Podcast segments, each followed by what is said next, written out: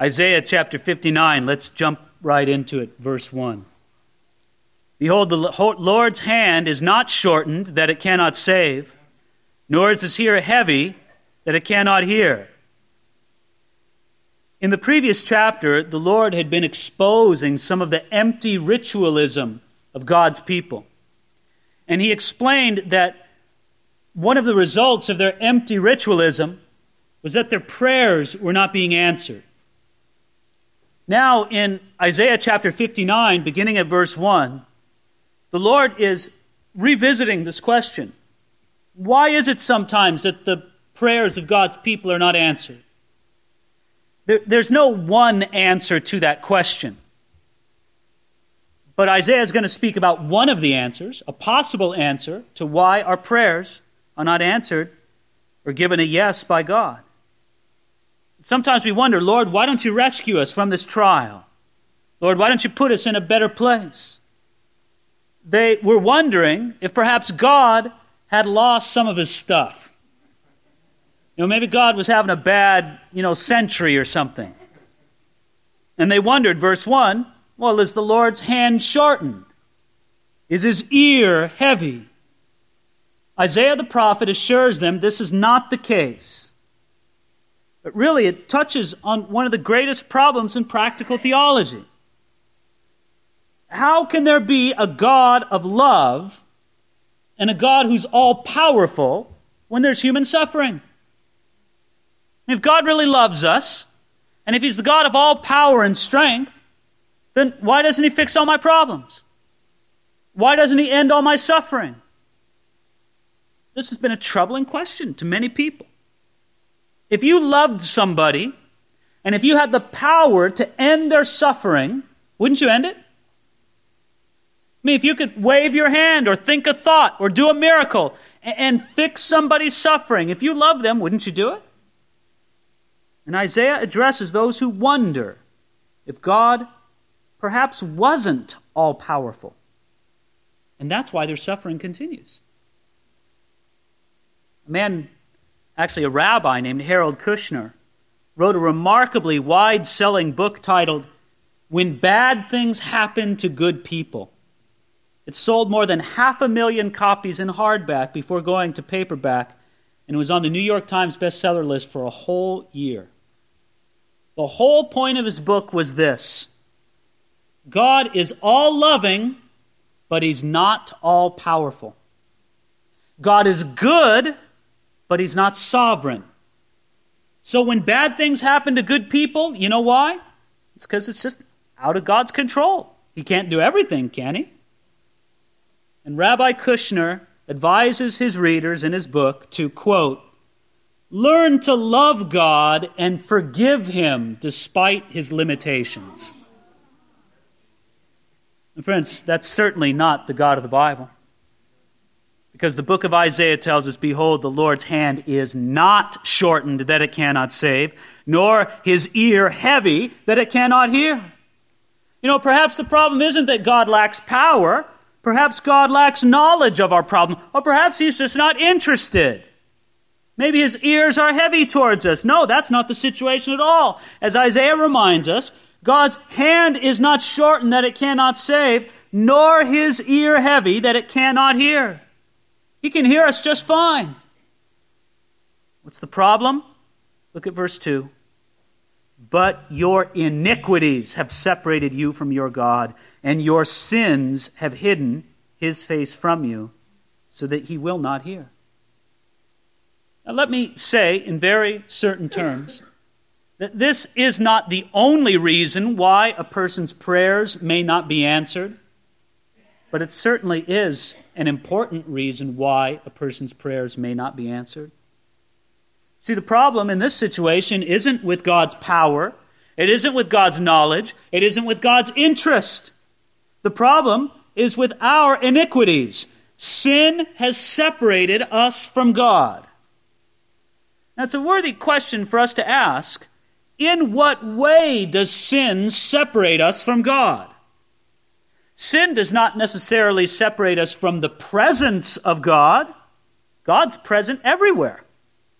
Psalm 139, verse 7, David says, even if I make my bed in hell, you're there. And did you know that even Satan can have an audience with God?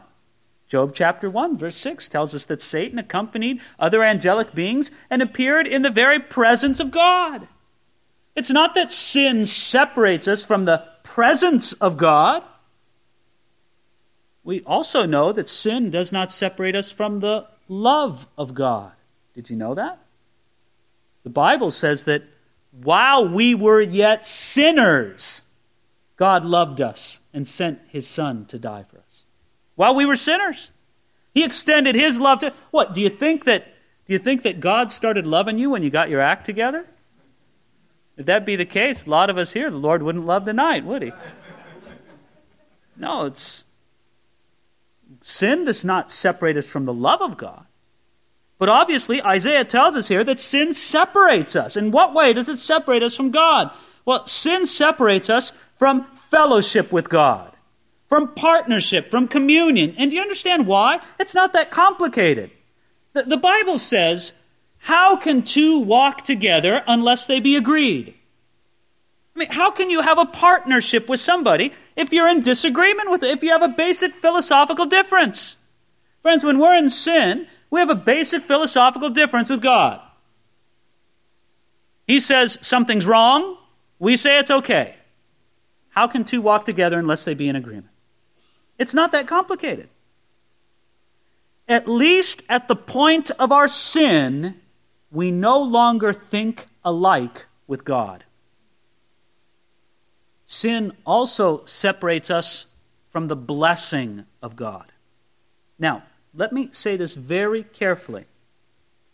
Sin does not separate us from the blessing of God because blessing is earned by obedience.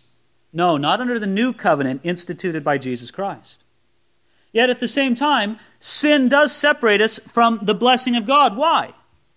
Because when you're in sin, you're not trusting God. You're not walking in faith.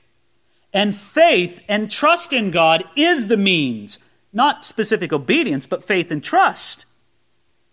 That's the means to blessing under the new covenant. And when we're in sin, we're not trusting God. We're turning our back to him. We're rebelling against him. Sin separates us from fellowship. It separates us from blessing. Because at least at the point of our sin, we're not trusting God and relying on him. You might trust in God 10 other ways, but at the point where you're in sin, you're not trusting in him. Sin separates us a third way. It separates us from some of the benefits of God's love. I said some of the benefits of God's love. Think of the parable of the prodigal son. The father loved the son the entire time. But when the son was in the pig pen, feeding the pigs and longing to eat the pigs' food, he was not enjoying any of the father's love. The father's love was still extended to him. It's not that the father stopped loving the son, but the son wasn't enjoying the benefits of that love. That's how it is when we as believers are in the pig pen, isn't it? God hasn't stopped loving you, but you're not enjoying the benefits of his love. And let me give a fourth point.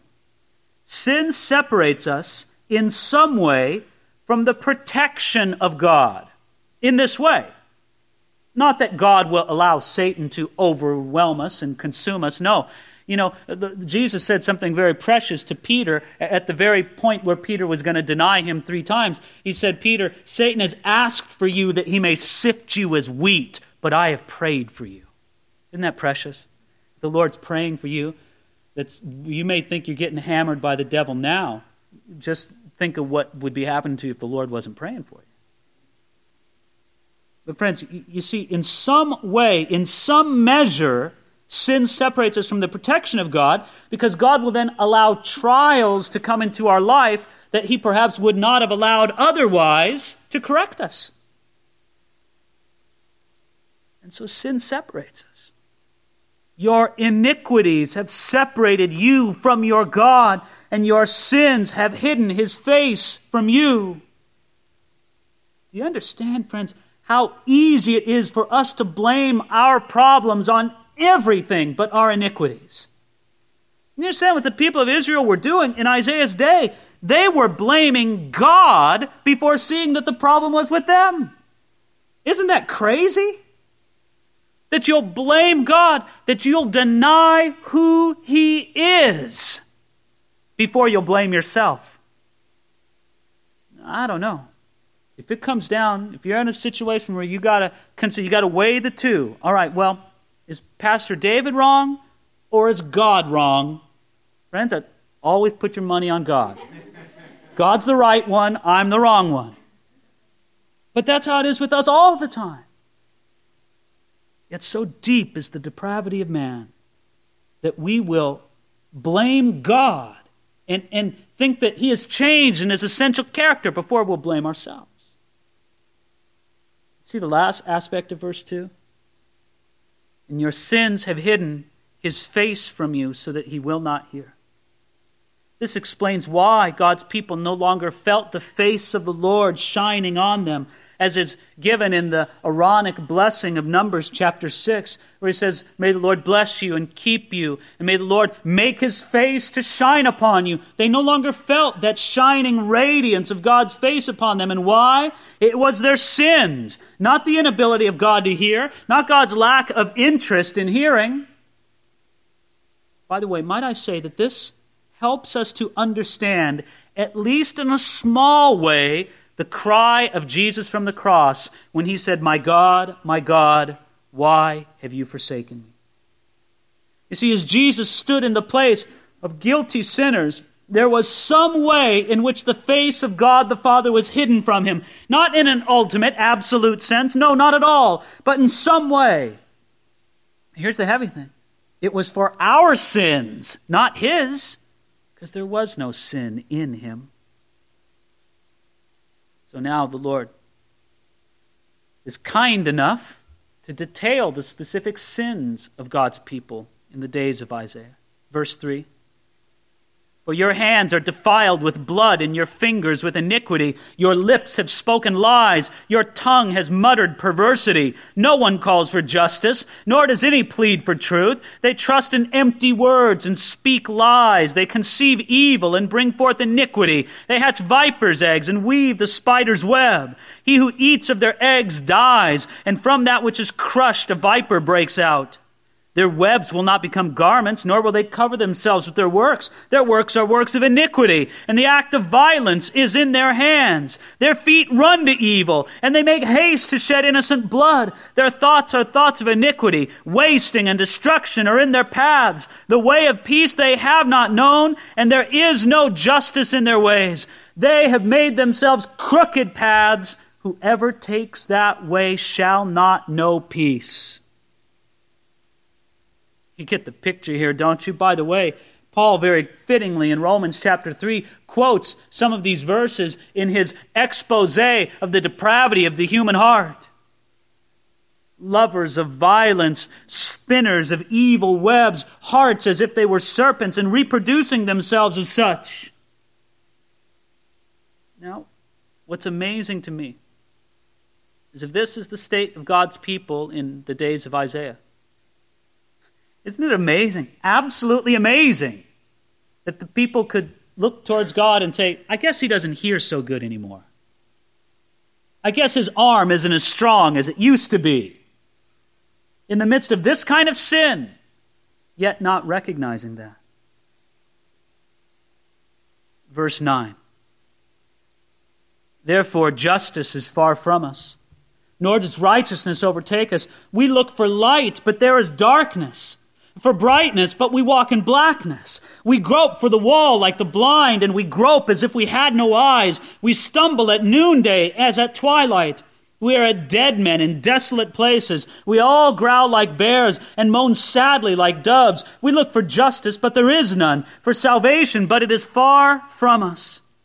You see, because of their sin, darkness comes. Because God's people had no interest in justice, God did not bless them with justice. Because God's people did not care about righteousness, they didn't get any righteousness from God.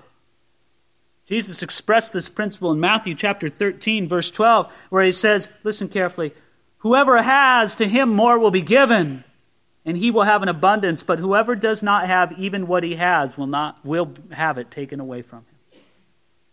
You don't seek after justice, then God won't bless you with it. You don't seek after righteousness, then God won't bless you with it. And what's the result of it there? He says in verse 9, we look for light, but there is darkness. Having given themselves over to the darkness, and when they want the light, it isn't there. Imagine how that happens. You know, a believer first starts just edging over into the darkness. You know, when you have the light all the time, the darkness is kind of fun, isn't it? You can go and play around in the darkness. There's some anonymity in the darkness.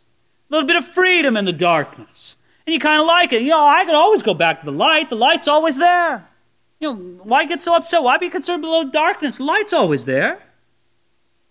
You see, when the light is taken away, then you despair in the darkness. And that's what's happened to Judah. There's a turning point at verse 12. Look at this confessing heart here. It's beautiful. For our transgressions are multiplied before you, and our sins testify against us. For our transgressions are with us, and as for our iniquities, we know them. In transgression and lying against the Lord, and departing from our God, speaking oppression and revolt, conceiving and uttering from the heart words of falsehood. Justice is turned back, and righteousness stands afar off. For truth is fallen in the street, and equity cannot enter. So truth fails, and he who departs from evil makes himself a prey. You see what they say there in verse 12. Our sins testify against us. God's people are now in a better place. They've had their reality check, and they see things as they are. No longer do they blame the shortened hand of God or his heavy ear. Now they see it's because their own sins that righteousness stands afar off. So look what the Lord's going to do. Picking it up here in the middle of verse 15. Then the Lord saw it, and it displeased him that there was no justice. He saw that there was no man and wondered that there was no intercessor. Now, the state of God's people was no mystery to the Lord. I mean, they cried out in Isaiah chapter 59 previously in the chapter, Lord, look at our desperate condition. Look at what a desperate place we're in. The Lord knew it all along. It says there that the Lord saw it. But look at how he reacted. It displeased him that there was no justice. God saw the condition of his people in a bad place. What did he do? What did he look for? Verse 16, he saw that there was no man and wondered that there was no intercessor. You see, not only was the state of God's people bad, but no one among them took the lead in getting it right. Was there not one man who would lead the people in righteousness? That man could not be found. Where was the intercessor who would plead God's case to the people and the people's repentance to God? No intercessor could be found. There was nobody. God's amazed at this. He wonders at it. Look at the glorious truth of verse 16, the second half of it. Therefore. Remember what therefore is therefore in the Bible, right? It's applying, it's bringing out something that was before. God said, I looked around. Who's the man that's going to stand and lead my people in righteousness? There's nobody. Who's the one who's going to be an intercessor for my people? Stand in the gap between. There's nobody. Therefore, God's going to do something. What's he going to do? He's going to obliterate his people. No, that's not it. Look at it there, verse 16. This is great. Therefore, his own arm brought salvation for him, and his own righteousness, it sustained him. For he put on a righteousness as a breastplate and a helmet of salvation on his head. He put on the garments of vengeance for clothing and was clad with zeal as a cloak. According to their deeds, accordingly he will repay fury to his adversaries, recompense to his enemies. The coastlands he will fully repay. So shall they fear the name of the Lord from the west and his glory from the rising of the sun. When the enemy comes in like a flood, the Spirit of the Lord will lift up a standard against him. Isn't that glorious? Let's get the picture of this, folks. God waited and waited for a disobedient Israel to turn to him. He waited and waited for a man to lead them back to him or an intercessor to plead before him. None arose. So what did the Lord do? Pick up his marbles and go home? No. The Lord did it himself. If a man or an intercessor would have stepped forth, it would have saved Israel a lot of calamity. But the fact that no man or no intercessor stepped forth, that did not derail God's plan. You say, well, God, if you were willing to do it by yourself in the end, why didn't you just do it by yourself in the beginning? Because God wants to work in partnership with man. He wants to. He longs to. He wants us to be co-laborers with Christ. He wants to make us heirs with God. He waited to work in partnership through a man. He waited to work through an intercessor. He waited and waited, but if none arose, then God would do it. So what does he do? Isn't it fabulous? Look at it there, verse 17. He put on righteousness as a breastplate and a helmet of salvation on his head. No man stepped forward to work with the Lord, so the Lord puts on his armor and goes forth to destroy his enemy, to protect his people, and to glorify his name. Now, does this sound familiar to anybody? Ephesians chapter 5, verses 10 through 17, where Paul talks about the whole armor of God. You never knew that it was actually God's armor, did you? I mean, this is the Lord's breastplate. This is the Lord's helmet of salvation. And that's why Paul calls it the whole armor of God. It's God's very armor in the sense that it belongs to him, and then he allows us to fight in it. But friends, you see a connection here. If you don't put on the armor of God and fight for him, then eventually God will put it on himself and fight for his own glory. But God's preference is to work in us and through us, you using his armor. And the end result will be wonderful. Look at it there.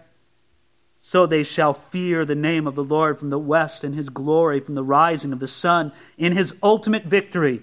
A victory that God wants you to share in, but he's going to accomplish it with or without you. The glory of the Lord will be known and respected from east to west. Do you understand that, friends? Listen, God looks at you tonight and he pleads with you, child, work with me. You don't know the glory that can come into your life through working in a partnership with me to advance my kingdom. It's the greatest adventure you'll ever live in your whole life. Here it is, it's right before you, my child. Let me tell you, if you don't do it, God's not going to shut down the kingdom. He's going to press through and accomplish his glorious work. You're just going to be the loser for it. You won't get the glory and the honor and the privilege of working with God. Because the principle stands, look at the end of verse 19, when the enemy comes in like a flood, the Spirit of the Lord will lift up a standard against him. The enemies of the Lord will never triumph over him. Even if they come in like a flood and seem unstoppable, the Lord will lift up a battle standard against him, and that enemy will be stopped. That's why God gives his people the glorious privilege of working with him and being, isn't this wonderful from Romans chapter 8, of being more than conquerors. That's how we're more than conquerors. Because we just tag along with him and he wins the battle. I mean, when we work with the Lord, how much do you think we really do? It's like the little kid, you know, with the toy plastic bubble mower following dad around the front yard. You know, I'm helping dad. In some ways, he's just in dad's way, right? Dad could probably get the job done sooner without the kid. But the kid, you know, they're all done with the job. They put their lawnmowers in the garage. They sit down and they open up a soda. And the boy says, yeah, we mowed the lawn. And you know what? The dad loves that, doesn't he? He loves that. Dad's not going to turn to the kid and say, what are you talking about? You didn't do anything. The dad's filled with so much love. So it's just, it's wonderful. He's, I'm working in partnership with my child. It's beautiful, the dad says.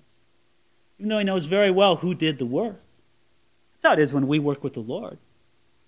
He does the work. He lets us join in it and say with him, we worked with you, God. That's how we're more than conquerors. But you know what? God's going to win it with or without us. Thank you, Jesus, for giving us the privilege to even share in it. So here's what the Lord said. Look at verse 20.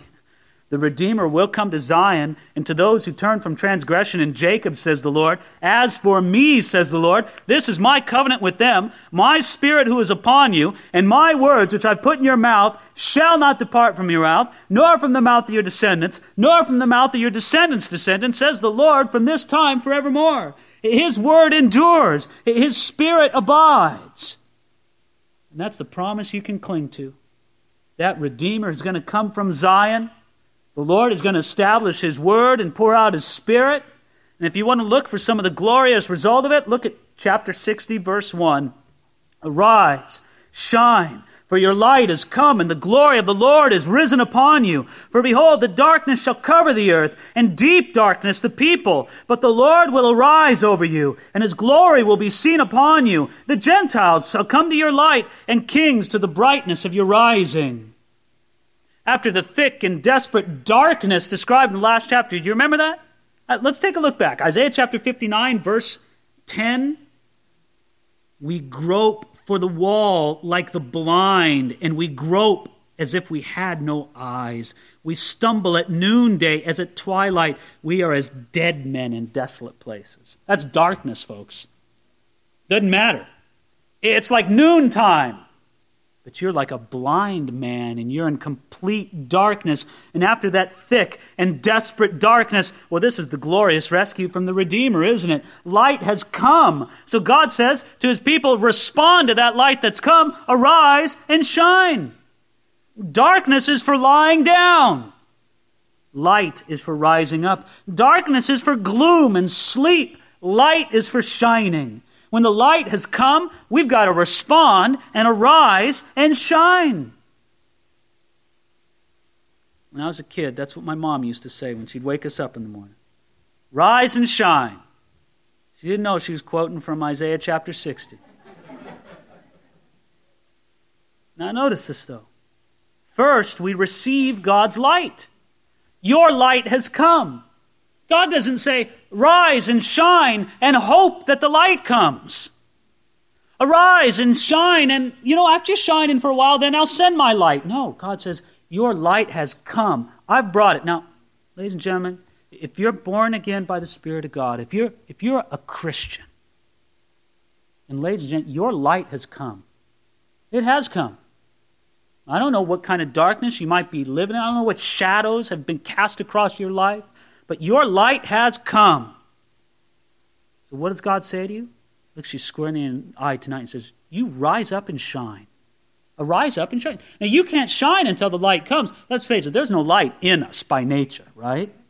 Until God puts his light upon us, until the light has come upon us, we can't shine it out. But once the light has come, once it's there, then there's something wrong if you don't rise and shine. Get that bushel up over your life. Get it out of there. You're covering it up. Your light's come, so arise and shine. And that's not all. Look at there, verse 1. And the glory of the Lord is risen upon you. This is no earthly light. This is the light that emanates from the glory of the Lord. This is like the light of Jesus in the transfiguration, when his face shone like the sun, and his clothes became as white as the light, according to Matthew chapter 17, verse 2. Sometimes harsh, bright light can be disturbing or uncomfortable, but not this warm, wonderful light that pulsates from the glory of the Lord. But not only that, verse 3, the Gentiles shall come to your light. When the Lord lifts up his glorious light over Israel, the Gentile nation shall see it. They're going to be attracted to the light. Even kings will be attracted to the brightness of Israel's rising. And this will be ultimately fulfilled in the millennial kingdom of Jesus, when Israel is lifted up among all the nations. Look what else is going to happen to Israel in that millennial kingdom. Verse 4. Lift up your eyes all around and see, they all gather together, they come to you. Your sons and daughters come from afar. and your daughter shall be nursed at your side. Then you shall see and become radiant, and your heart shall swell with joy, because of the abundance of the sea shall be turned to you. The wealth of the Gentiles shall come to you. The multitude of camels shall cover your land, the dromedaries of Midian and Ephah. All those from Sheba shall come. They shall bring gold and incense, and they shall proclaim the praises of the Lord. All the flocks of Kedar shall be gathered to you. The rams of Nebaioth shall minister to you. They shall ascend with acceptance on my altar, and I will glorify the house of my glory. Who are these who fly like a cloud and like doves to their roost? Surely the coastlands shall wait for me, and the ships of Tarshish will come first to bring your sons from afar, their silver and their gold with them, to the name of the Lord your God, and to the Holy One of Israel, because he has glorified you. The sons of foreigners shall build up your walls, and their king shall minister to you, for in my wrath I struck you, but in my favor I had mercy on you. Therefore your gates shall be open continually. They shall not be shut day or night, that men may bring to you the wealth of the Gentiles and their kings in procession. For the nation and kingdom which will not serve you shall perish, and those nations shall be utterly ruined. The glory of Lebanon shall come to you, the cypress, the pine, and the box tree together, to beautify the place of my sanctuary, and I will make the place of my feet glorious. See, through this passage, one of the great themes is regathering. The Lord says, your son shall come from afar. And we may suppose that in the millennial kingdom of Jesus, every Jewish person remaining on the earth will be gathered together in the land of Israel from every nation on earth. The present-day regathering of Israel is a precious preview of this ultimate and complete regathering, but it's a very incomplete regathering of the Jewish people in Israel right now. You understand that there's more Jewish people who live in New York than live in Israel, more Jewish people who live in Southern California than live in Israel. In the millennial kingdom, that's not how it's going to be. All your sons and your daughters will come from afar. What we have now is a precious preview of that ultimate regathering. It's rich with prophetic significance, what we see right now, but it's not this ultimate millennial regathering. But that's not all that's going to come to them. If you also notice, the wealth of the Gentiles shall come to you. Not only will they receive the treasure of their people, but also the literal treasure of the Gentiles shall come to Israel, the millennial kingdom. The nations will willingly give them their wealth, much as the Egyptians willingly gave the Israelites riches when they left Egypt. You know, that's how it was, wasn't it? When the Israelites left Egypt, all the people of Egypt said, here, take this. Gold, silver, jewels, precious gems. Take it all. Actually, what it was is back wages, because Israelites had served without pay for so long as slaves. Here it is. Here's your back wages. Go. And so much will be given to the people of God, to the Jewish people in the days of the millennial kingdom of Jesus Christ, that if you notice it, they'll have to keep the gates open continually, verse 11 means. That's how many caravans are going to be coming in. You keep the gates open all the time. And why? Why do they do it? They do it to glorify the Lord, to the name of the Lord your God and to the Holy One of Israel. They do it for God's glory, not just for the glory of Israel itself. Now, look at the contrast here, beginning at verse 14. Also, the sons of those who afflicted you shall come bowing to you, and all those who despised you shall fall prostrate at the soles of your feet, and they shall call you the city of the Lord, Zion of the Holy One of Israel. See, the ones who afflicted you before, now they're going to bless you. Before you had affliction, now you had blessing. Look at verse 15. Whereas you had been forsaken and hated, so that no one went through you, I will make you an eternal excellence, a joy of many generations. You shall drink dry the milk of the Gentiles and the milk, the breasts of kings. You shall know that I, the Lord, am your Savior and your Redeemer, the Mighty One of Jacob. Instead of bronze, I'll bring gold. Instead of iron, I'll bring silver. Instead of wood, bronze. Instead of stones, iron. And I'll make your officers peace, and I'll make your magistrates righteousness. Violence shall no longer be heard in your land, neither wasting nor destruction within your borders. And you shall call your walls salvation, and your gates praise. Isn't that spectacular? The people who previously persecuted Israel, and specifically Jerusalem, they're going to come and have a different mind, a different heart towards them. You take what was bronze before, now it's gold. What was iron before, now it's silver. Wood, bronze, God exchanges what was old and bad before, and he exchanges it now for what's glorious and good. I think there's even a greater miracle in here. It's in verse 17. A greater miracle than turning bronze to gold or iron to silver. It's turning magistrates to righteousness. Look at it there, verse 17. And your magistrates' righteousness. All the judges, all the rulers, all the bureaucrats. God's going to make them righteousness. That's a miraculous transformation. So here you go. Violence shall no longer be heard in your home. In your land, rather, neither wasting nor destruction within your borders. Now, the ultimate fulfillment of these things waits, because the millennial kingdom of Jesus Christ is not yet here. But the king of that kingdom is here. And he wants to do some of that work right now on a different level. The ultimate kingdom of God is not here.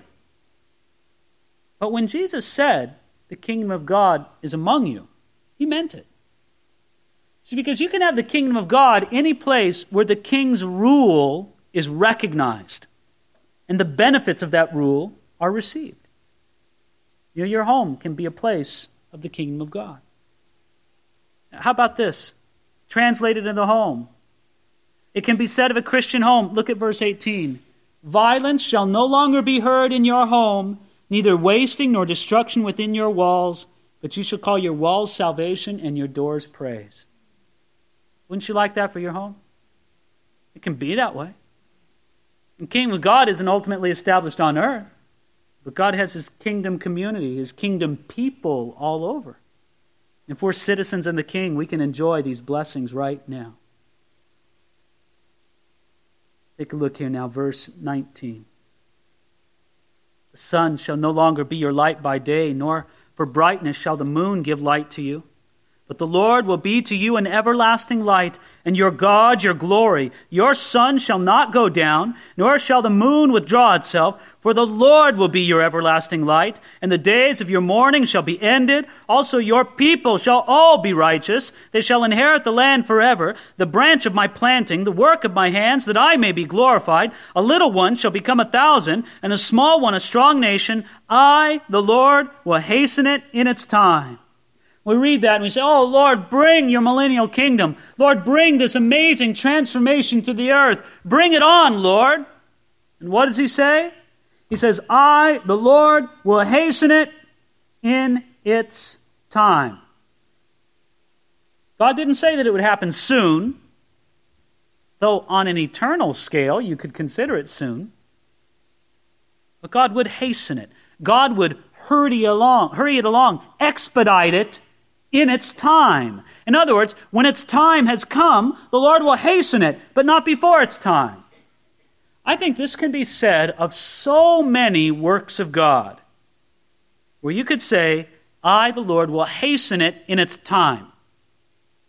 In other words, I've seen so often when the Lord moves, you're praying for something, you have a vision for something, you have a heart for something, and time after time, week after week, month after month, year after year passes, and it seems like nothing happens. And in your mind, you're thinking, all right, well, for it to get from where it is now, from where the Lord wants to take it, it's going to take a long time. Boy, I mean, Lord, you know, and you start thinking of all the steps that the Lord needs to go through, you know, and you're kind of instructing the Lord on all this, on how he needs to do his work, and you got it all planned out. God, you know, Lord, Rome wasn't built in a day, and let's just, you know, I got this good chart of progress here for you. And you get discouraged because the Lord isn't keeping up with your time chart. Seems like nothing's happening. I mean, not even the first thing. And then all of a sudden, at his appointed time, God breaks it loose. He rips up your time chart, and he does it all, boom, at one time. And you stand back and say, Lord, why didn't you do this 5 years ago? And the Lord said, I'll hasten it in its time. God knows his timing. He knows what he's doing with it. The Lord will hasten it. but not before its time. Verse 1 of chapter 61. Check this out. The Spirit of the Lord God is upon me, because the Lord has anointed me to preach good tidings to the poor. He sent me to heal the brokenhearted, to proclaim liberty to the captives, and the opening of the prison to those who are bound, to proclaim the acceptable year of the Lord and the day of vengeance of our God, to comfort all who mourn, to console those who mourn in Zion, to give them beauty for ashes, the oil of joy for mourning, the garment of praise for the spirit of heaviness, that they may be called trees of righteousness, the planting of the Lord, that he may be glorified. Here, Isaiah is prophetically speaking for the Messiah. And the Messiah announces, first of all, that he's blessed and empowered by the Spirit of the Lord God. And you recognize that in Luke chapter 4, verses 16 through 22, Jesus spoke in the beginning part of his ministry at the synagogue of Nazareth, his hometown. And when he spoke, he opened up the scroll to Isaiah 61. Perhaps it was an assigned reading for that day. Perhaps it was chosen by him. We really don't know. But he read from the beginning of the chapter through to the first line of verse 2. When he sat down, this was his teaching on it. By the way, when you sat down, that's when you began teaching. In the world Jesus lived in, check this out. The audience stood and the teacher sat. How do you like that? Now the tail's wagging the dog, I think. No, so that's how it was. Jesus sat down and he began to teach. And what did he teach on the passage? He said, today this scripture is fulfilled in your hearing. You know what he said? He said, I'm the one. I'm the guy. This is me. Jesus is the person described here as the one, the Spirit that the Lord God is upon. And if Jesus, the Son of God and God the Son, perfect in both his deity and his humanity, if he needed the Spirit of the Lord God, what does that say about us? Perfect in his humanity. Friends, Jesus did not need the Holy Spirit to help him with the sin problem. Jesus did not need the empowering of the Holy Spirit to do that. Yet he relied upon the empowering and the infilling and the anointing of the Spirit of God. How much more must we? And then he goes on to describe the great ministry he will have. Did you see it there in the middle of verse 1? To preach good tidings to the poor. He sent me to heal the brokenhearted. You see, sin impoverishes, right? It makes people poor. So he's going to preach good tidings to the poor. Because sin breaks heart, he's going to heal the brokenhearted. Because sin makes captives, he'll proclaim liberty to the captives and the opening of the prison to those who are bound. And because sin oppresses, he'll proclaim the acceptable year of the Lord, the day of freedom and glory. But that's not all. Look at it there in verse 2. Because sin is a crime that must be avenged, he will proclaim the day of vengeance of our God. You know, it's fascinating when Jesus read this in Luke chapter 4. He stopped short of reading that sentence. He stopped right before it. He ended with, it says there in verse 2, to proclaim the acceptable year of the Lord. He never went on to say in Luke chapter 4, and the day of vengeance of our God. Why? Because that wasn't part of Jesus' earthly ministry. He wasn't there to proclaim the day of vengeance of our God. That's for his second coming. No, that comma there, the comma between to proclaim the acceptable year of the Lord, comma, and the day of vengeance of our God, that comma has stood for 2,000 years. It shows us something of the nature of biblical prophecy. It may shift gears and time frames quickly and without warning. Here's something else glorious to consider. Well, how long is the acceptable time of God, the time of his favor? Well, that's a year, right? To proclaim the acceptable year of the Lord. How long is the time of his vengeance? That's a day. The day of his vengeance. Isn't that glorious how the Lord just... He could have exchanged. I mean, the thought is just of time, but he wanted to give a long time illustration for the idea of God's favor and a short time illustration of his vengeance. But that's not all. If you look at it there in verse 3. Because sin brings grief, he'll comfort all those who mourn. Verse 3, to console those who mourn in Zion, to give them beauty for ashes. You see, when a person was in mourning in ancient Israel, they would put ashes upon their head. You say, why? Well, it was a way of saying, I don't care anything about my appearance. My appearance is irrelevant to me. I'm so consumed with mourning. And then they would be very deep in their mourning, very intense in what Isaiah calls here the spirit of heaviness. So what does God do? He says, I'm going to take away those ashes of mourning and I'm going to give my people beauty. Now that word beauty is precious. You know what it actually means? It means a crown or a headdress of beauty. In other places in the Old Testament, that exact word is translated exquisite hats or headdresses. That's what God says. Let's sweep those ashes off of your head. Here's a crown. That's not all. Instead of the mourning itself, he gives people the oil of joy. Instead of the spirit of heaviness, he gives his people the garment of praise. So here's my question for you tonight. Why do you sit in the ashes? Why do you mourn? And why do you indulge the spirit of heaviness when Jesus gives you something so much better? I'm not saying that there's not a time to mourn. I'm not saying that there's not a time to even feel that spirit of heaviness. But friends, it's just a passing time, isn't it? A pastor friend of mine was working with a family who had a son die under very tragic circumstances. It might sound awfully bold to you. It might even sound extreme. But what the pastor did was, as he was speaking with me, and they were convinced that even though the son died under very tragic circumstances, they were convinced that the son was a believer and that he was with the Lord. The pastor came to them, and after a number of days when they were deep in mourning, he came to them one day with a smile and he said, you know what? Today's the last day for your mourning. Tomorrow, you're moving on with it. And it might sound harsh, but it was perfectly led of the Spirit of God to say at the time. And that's what they did. They gave themselves the time for that. They said, all right, now it's time to move on.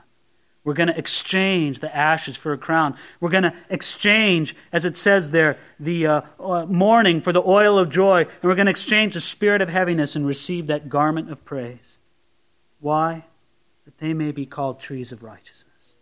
The Lord may plant our roots deep and strong, beautiful, useful as trees, even oak trees, and the trees of righteousness at that. And that's what the Lord wants to make of us, isn't it, friends? Trees of righteousness. That's what the Christian growth is oftentimes like. It's like the growth of a tree. Trees take a long time to grow. It can take decades and decades for a little acorn to grow into a mighty oak tree. But that's a tree of righteousness. Squash grows up overnight. I don't see here squash of righteousness, folks. It's trees of righteousness. The Lord knows what he's doing, and he builds us in this way. Verse 4. This is what God's people will do. And they shall rebuild the old ruins. They shall raise up the former desolations. They shall repair the ruined cities, the desolations of many generations. Isn't that beautiful? God loves to restore ruins. He wants to use his people to restore and rebuild things that are broken down and ruined. And under the empowerment of the Spirit and the ministry of the Messiah, God's people will be rebuilders. Even if it's been destroyed for many generations, God's people will be rebuilders. Then they're set apart to serve the Lord. Look at verse 5. Strangers shall stand and feed your flocks, and the sons of the foreigner shall be your plowmen and your vine dressers. But you shall be named the priests of the Lord. Men shall call you the servants of our God, and you shall eat the riches of the Gentiles, and in their glory you shall boast. God's people under the anointing of the Spirit and the ministry of the Messiah, they have a holy occupation. They're priests of the Lord. They're servants of our God. Way back in the book of Exodus, hundreds of years before the time of Isaiah, God spoke to his people and said, I want you to be a kingdom of priests unto me. In the millennial kingdom, it's going to be fulfilled. Then look at the great joy they have in their blessings. Verse 7. Instead of your shame, you shall have double honor. Instead of confusion, they shall rejoice in their portion. Therefore, in their land they shall possess double. Everlasting joy shall be theirs. See, they'll possess double in their lands. You know what that means? It means everybody will be as the firstborn. That's what the firstborn received. He received the double portion of the inheritance. If there's 3 children in the family, 3 boys who are going to receive an inheritance, they would divide the inheritance 4 ways. And the first one would get the double portion. God says, they're all going to receive the double. And the everlasting covenant, verse 8. For I, the Lord, love justice. I hate robbery for burnt offering. I will direct their work in truth and will make with them an everlasting covenant. Their descendants shall be known among the Gentiles and their offspring among the people. All who see them shall acknowledge them, that they are the posterity whom the Lord has blessed. You see, this covenant will bring prominent blessings, blessings so prominent that everybody will see, everybody will take note of it. And it brings salvation, righteousness. Look at it, verse 10. I will greatly rejoice in the Lord. My soul shall be joyful in my God, for he has clothed me with the garments of salvation. He has covered me with a robe of righteousness, as a bridegroom decks himself with ornaments, as a bride adorns herself with her jewels. For as the earth brings forth its bud, as the garden causes the things that are sown in it to spring forth, so the Lord God will cause righteousness and praise to spring forth from before all the nations. You see how verse 10 begins? I'll greatly rejoice in the Lord. I love this. The chapter's filled with blessings. God's pouring out blessing after blessing after blessing. But the prophet does not declare, I will rejoice in the blessings. I will rejoice in the Lord. Isn't that one of Satan's more subtle and clever strategies against us? To get us to love the blessings more than the Lord of the blessings. I think Isaiah was reading Paul in Philippians chapter 4, right? I will greatly rejoice in the Lord. Sounds to me like I will rejoice in the Lord always. Again, I will say rejoice. Why? Because he's clothed me with garments of salvation. He's covered me with the robes of righteousness. You have that covering tonight, don't you, Saint? You've received it from the Lord, right? Notice the glorious garments. It's like the wedding clothes people wear. You may have never dressed as nice today as you ever have on you as you did on your wedding day. That's right, God's going to clothe you that gloriously with his salvation. But not only are they glorious garments, they're given garments. Right? They're given. It says very clearly there, for he has clothed me. He has covered me. You don't do it yourself. And then the blessing of God grows. Verse 11, for as the earth brings forth its bud, as the garden causes the things that are sown in it to spring forth. That's how the Lord's going to bless. That's how the Lord's going to grow. See, it isn't manufactured, it grows. Even as the earth brings forth its bud, so the Lord will cause righteousness and praise to spring forth from before all nations. You know, there's a sense in which we can never make anything grow. What can you get inside of a seed and turn on the genetic component that makes the seed spring forth and bud? You can't do that. You see, the blessing of life and growth is held miraculously inside of that seed.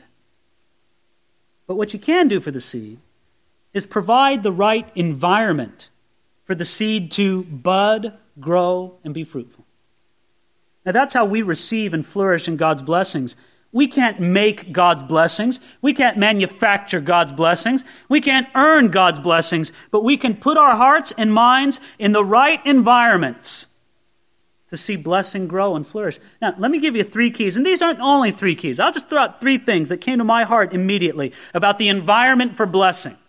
You want blessing to grow in your life? Here's the environment. First of all, faith. Why don't you just believe that God wants to bless you? You just believe what the Bible says, that God's for you. There's people here tonight. Deep in your heart, you think God's against you. You think God doesn't want to bless you. Every day you should wake up and believe that God wants to bless you. Secondly, not only faith, fellowship with God. Draw near to him. You know, if you really believe that the Lord wants to bless you, you're going to seek him a lot more, aren't you? I mean, you see him as the God of the open hand before you. You want to come and just come into his open arms. Fellowship. Let me give you a third one for that environment for blessing to grow. Obedience. Faith, fellowship, obedience. Plant that deep in your life, and you know what? Blessing will grow forth miraculously. So let's pray and ask the Lord to do that work in our life. Lord God, we stand before you tonight as a people who need your blessing.